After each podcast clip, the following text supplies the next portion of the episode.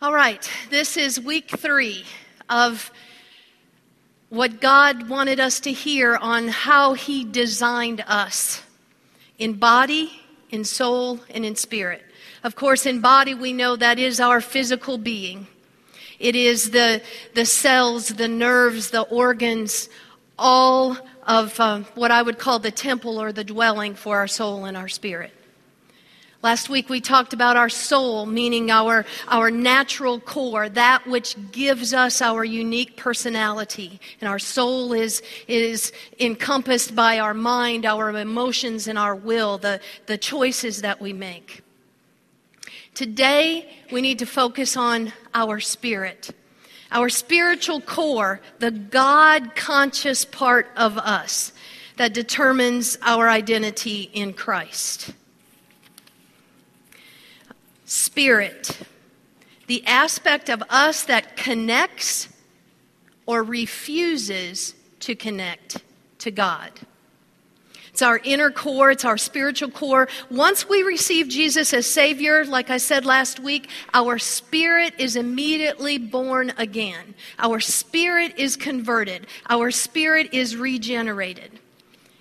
And the good news is we have continuous contact with God. Continuous contact with God. Our spirit relates to God's spirit, the Holy Spirit. I don't think we're tapping into that nearly enough. I want to remind you that we have the ability to be in constant contact, com- continuous communication with God. So that's where we're going to go today, and I want to start by taking you to Romans 8. I'm going to be reading from the, the Common English Bible today. Uh, Romans 8, starting with the fifth verse. Take out your phones. If you got your Bible, come on, get your Bibles out, whatever it looks like to you. Uh, Romans 8, starting with the fifth verse. Now, the way we live is based on the Spirit, not based on selfishness. Selfishness is going to be our sinful nature or our own desires. People whose lives are based on selfishness think about selfish things. But people whose lives are based on the Spirit think about things that are related to the Spirit. The attitude that comes from selfishness leads to death but the attitude that comes from the Spirit leads to life and peace. So the attitude that comes from selfishness is hostile to God. It doesn't submit to God's law because it can't. People who are self centered aren't able to please God but you aren't self centered. Instead, you are in the Spirit, the Holy Spirit of God, if in fact God's Spirit lives in you. If anyone doesn't have the Spirit of Christ, they don't belong to Him. If Christ is in you, the Spirit is your life because of God's righteousness. That means our identity comes from Christ Jesus, our Lord. The body is dead because of sin. If the spirit of the one who raised Jesus from the dead lives in you, the one who raised Christ from the dead will give life to your human bodies also through his spirit that lives in you. So then, brothers and sisters, we have an obligation. But it isn't an obligation to ourselves to live our lives on the basis of selfishness. If you live on the basis of selfishness, our own desires out of our sinful nature, you're going to die. But if you put to death the actions of the body with the Spirit, you will live. All who are led by God's Spirit are God's sons and daughters. You didn't receive a spirit of slavery to lead you back again into fear, but you received a spirit that shows you are adopted as his children. With this spirit, you cry, Abba, Father. The same spirit agrees with our spirit that we are God's children. But if we are children, we are also heirs. We are God's heirs and fellow heirs with Christ if we really suffer with him so that we can also be glorified with him. I want to take you back to one verse. The same Spirit, the Holy Spirit, God's Spirit, agrees with our spirit that we are God's children.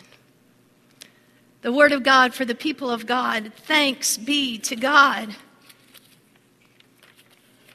We need to live as God's children.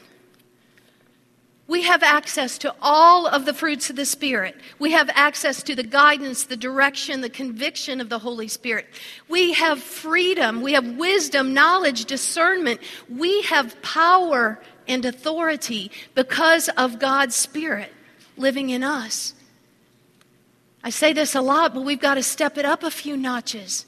We have all of that. We have access to all of that, and we're missing out. So, what do we have to do? We have to live our lives guided by the Holy Spirit. The Holy Spirit is in us. And I just have to tell you, it's a United Methodist thing.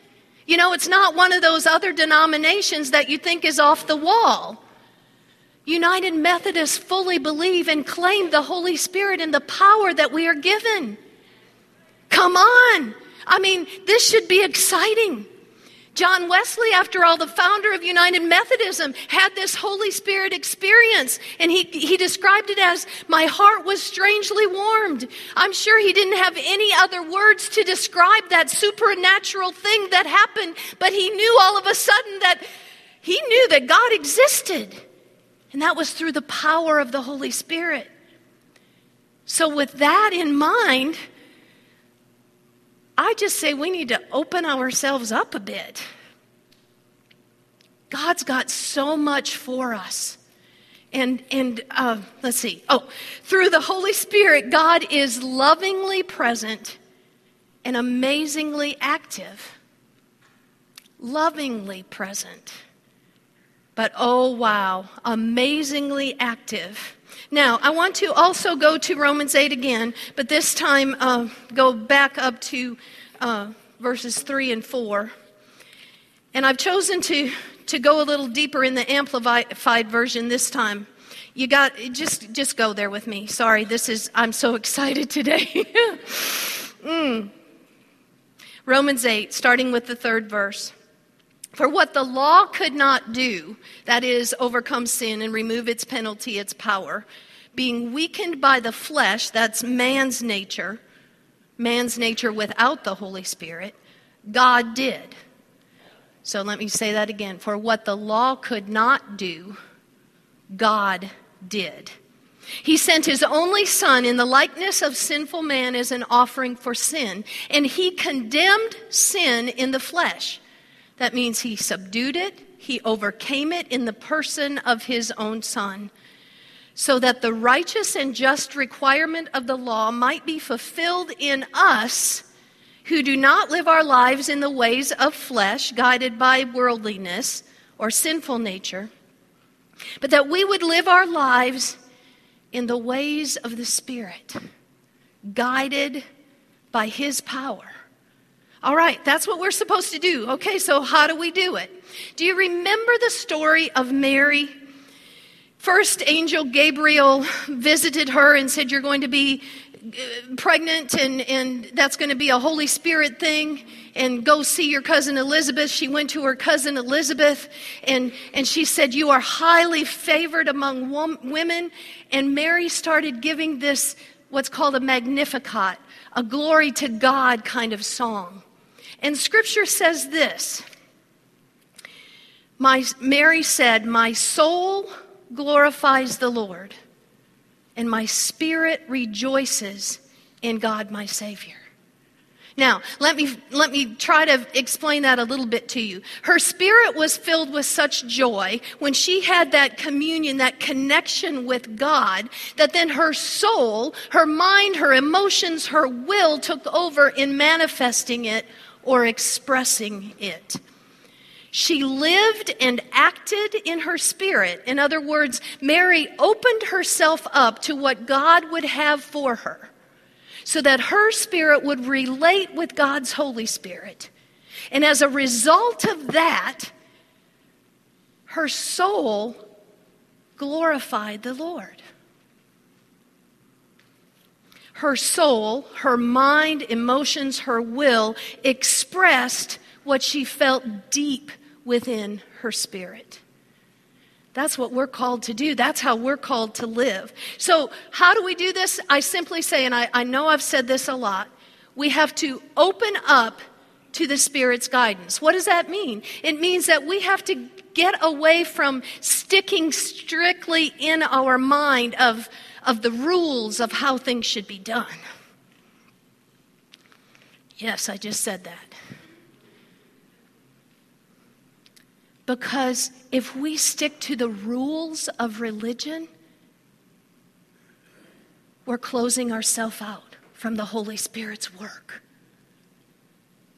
So that's why we're becoming more free in worship. Because in this place, in this house of worship, there are no rules about what it looks like. There's not a right way or a wrong way to worship. I'm pushing it this morning. We have to open up.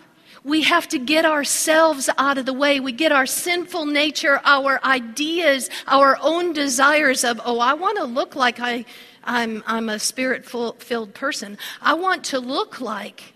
We get all those desires out of the way.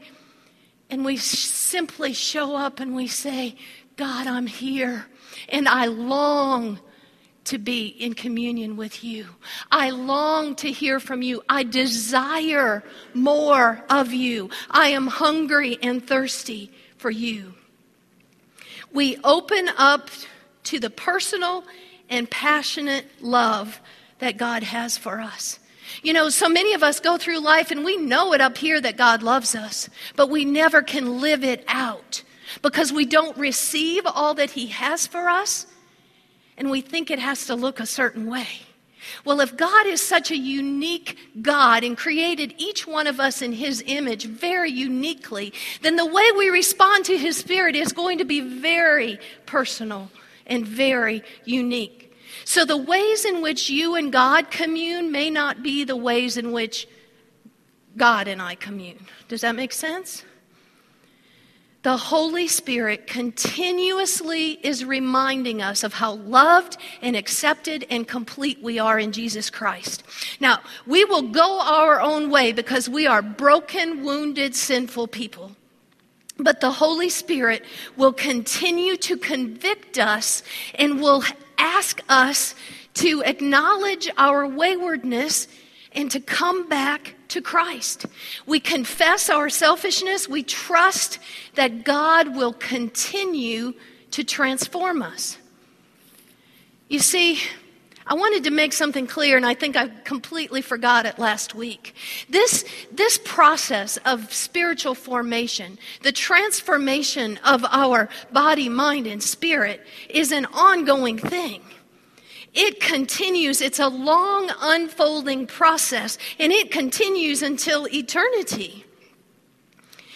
That process involves the, the Abba Father knowing us intimately, and we basking in that presence, asking to know Him more intimately. It's all about letting the Holy Spirit change us. How do we do that? I want to give you three things, and these aren't mine. A really cool United Methodist pastor from South Africa, Trevor Hudson is his name, puts forth these three things. But oh boy, if we would just do a little bit of it. The first is this ask expectantly. You see, I believe that God is a God of abundance, a God of extravagance, and He has so much to give us, but yet God doesn't force Himself on us. So part of it is that when we are ready to go deeper, when we are ready for that, that closer communion, when we want to understand more of who He is and what His will is for our lives, then we've got to ask for it. Oh God, I hunger and I thirst for you. Ask God to, to empower you, or ask God to refresh or renew or refill your spirit. Ask God to strengthen you. Ask God to breathe that breath of life into you through the power of His Holy Spirit. Ask for more of the Holy Spirit's presence. Ask for Him to put people in your path that will help you understand and to help you uh, maybe just relax a little bit in not following the rules so much. Listen to this from the message. This is from Romans 8 again, but this just puts it into perspective. Ask expectantly. Get on with your new life. God's Holy Spirit beckons. There are things to do and places to go. This resurrection life you receive from God is not a timid, grave tending life. It's adventurously, adventurously expectant. Adventurously expectant. What does that look like to you? I love an adventure. It's adventurously expecting, greeting God with a childlike, What's next, Papa? What's next, Daddy? Hmm. God's Holy Spirit touches our spirits and confirms who we are. God is calling us to say, I need you. I need you, Daddy. What's next? And if you're one of those that visual images help, then I would suggest visualizing just this loving Father who wants you to crawl up on his lap and he wants to bring you close and he wants to love on you no matter what's going on in your life. All right, that's ask, ask expectantly. The second thing is receive thankfully. You know, we're not that great at receiving. We feel that part of our calling as, as Christ followers is to give and give and give. And this is huge that we need to receive thankfully. Take hold of the promises of God. Are you a person that's going to be closed fisted? And still going to do your thing your own way? Are you going to open up your hands and say, What's next, Daddy? Lead me, guide me. Thank you. Thank you. And the last is to live longingly. When we were singing, that was an expression of our longing of our hearts. Let me be more aware of your presence. Let me experience the glory of your goodness. So let me just say, don't be satisfied where you are because our God is such a good God. He has so much more for you and for me. Hunger and thirst for more. Go deeper in contact, in communion with God. And I just have to say that this is not one of those spiritual thrill rides that you, you know, like a, a roller coaster where you want to get a high of, um, what are those? Um, endorphins. Thank you. Nick looks at me like, well, I don't know what you're talking about. it's not that, it, it goes to the core of who we are. It's a matter of following Jesus Christ, our Lord and Savior. It's a matter of being obedient. It's a matter of being in intentional worship and communion with Him. What does that look like to you? Because God is saying to each one of you and to me, I love you so much. Come on. Come sit with me. I want to share with you my will for your life. Dig into my word. I'll help you understand it through the power of my spirit. Oh, you're having a challenge at work or you can't get it together at your house? Come, talk to me about it. Let me in. Give me more of who you are because I've got so much more for you, God's saying. That's the good news. And that's what God desires for us. God desires for us to be healthy in physical body in our soul and in our spirit. Let it be so in the name of Jesus.